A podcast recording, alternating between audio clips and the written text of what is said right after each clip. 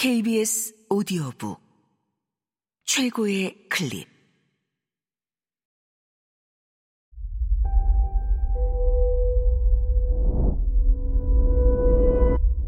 KBS 오디오북.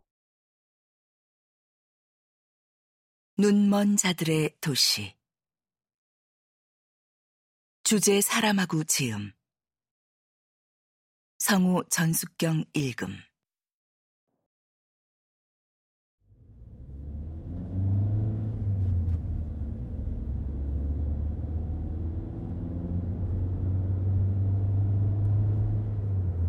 눈이 먼 남자의 차를 훔친 남자는 처음에 돕겠다고 나섰을 때부터 악한 의도를 가지고 있었던 것은 아니다.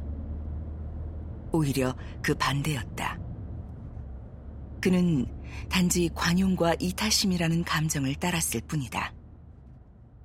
모두가 알다시피 이 두 감정은 인간 본성 가운데 가장 좋은 두 가지 특질이며 이 남자보다도 훨씬 고질적인 범죄자에게서도 찾아볼 수 있는 것이다.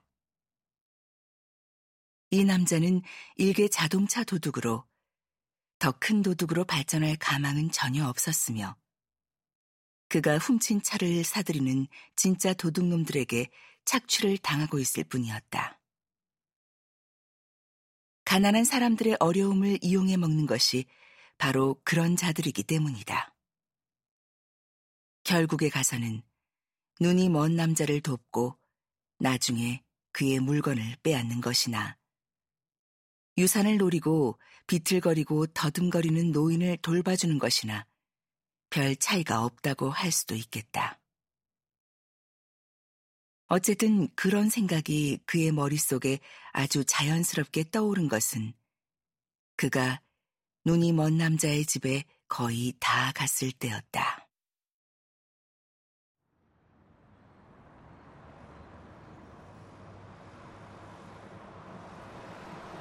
복권 판매소가 눈에 띄는 바람에 복권을 사기로 마음먹은 것이나 마찬가지였다고 할 수 있다.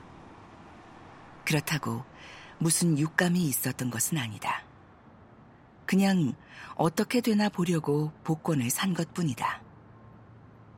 마음속으로는 일찌감치 꽝이 나오든 뭐가 걸리든 변덕스러운 운에 맡겨버리겠다고 체념을 해버린 뒤였다. 어떤 사람들은 이것을 보고 그가 인격의 조건 반사에 따라 행동했다고 말할지도 모르겠다. 수도 많고 고집도 센 회의론자들이라면 인간 본성이 문제가 되는 경우 기회가 있다고 해서 다 도둑이 되는 것은 아니지만 그런 기회가 도둑을 만드는데 크게 이바지하는 게 사실이라는 식의 주장을 할 것이다. 우리 입장에서는 여전히 관용의 분위기가 지배하고 있던 그 마지막 순간에 눈이 먼 남자가 가짜 사마리아인의 두 번째 제안, 즉, 그의 아내가 올 때까지 말벗이나 해주겠다는 제안을 받아들였다 해도 자동차 도둑이 과연 그러한 신뢰의 감명을 받고 도덕적 책임감을 발휘하여 범죄의 유혹을 억제했을지 그럼으로써 가장 타락한 영혼에게서조차 늘 발견할 수 있는 관용과 이타심이라는 고귀하게 빛나는 감정들이 승리를 거두는 결과를 낳았을지 어땠을지는 모르는 일이라고 이야기하고 싶다. 이 비속한 평가를 마무리하자면 옛 속담이 우리에게 지칠 줄 모르고 가르쳐 주듯이 눈이 먼 남자는 성호를 그으려다가 손으로 자기 코를 쳐 코피만 터뜨리고 만 것이라고 말할 수 있겠다. 그러나 사려 깊지 못한 수많은 사람들이 배반하고 또 그보다 더 많은 사람들이 거부해온 도덕적 양심은 지금도 존재하고 또 전에도 늘 존재해왔다. 그것은 영혼이란 것이 혼란스러운 명제로 전락해버린 제사기의 철학자들이 발명한 것이 아니다. 세월이 흐르고 더불어 사회도 진화하고 유전자도 바뀌면서 우리의 양심은 결국 피의 색깔과 눈물의 소금기로 나타나게 되었다. 그것으로도 부족했는지 우리의 눈은 내부를 비추는 거울이 되어버렸다. 그래서 우리 눈은 우리가 입으로는 부정하는 것을 있는 그대로 보여주는 경우가 많다. 하지만 이러한 일반적인 관찰에 덧붙여 특수한 상황도 고려해야 한다. 그 특수한 상황이란 단순한 정신을 가진 사람들에게는 어떤 악한 행동을 저질렀을 때 생기는 가책이라는 것이 조상으로부터 물려받은 온갖 종류의 공포와 뒤섞이는 경우가 많다는 것이다. 그 결과 자신의 잘못을 얼버무리려 하는 사람은 결국 가혹하게도 자신이 받아 마땅한 벌의 두 배를 받게 된다.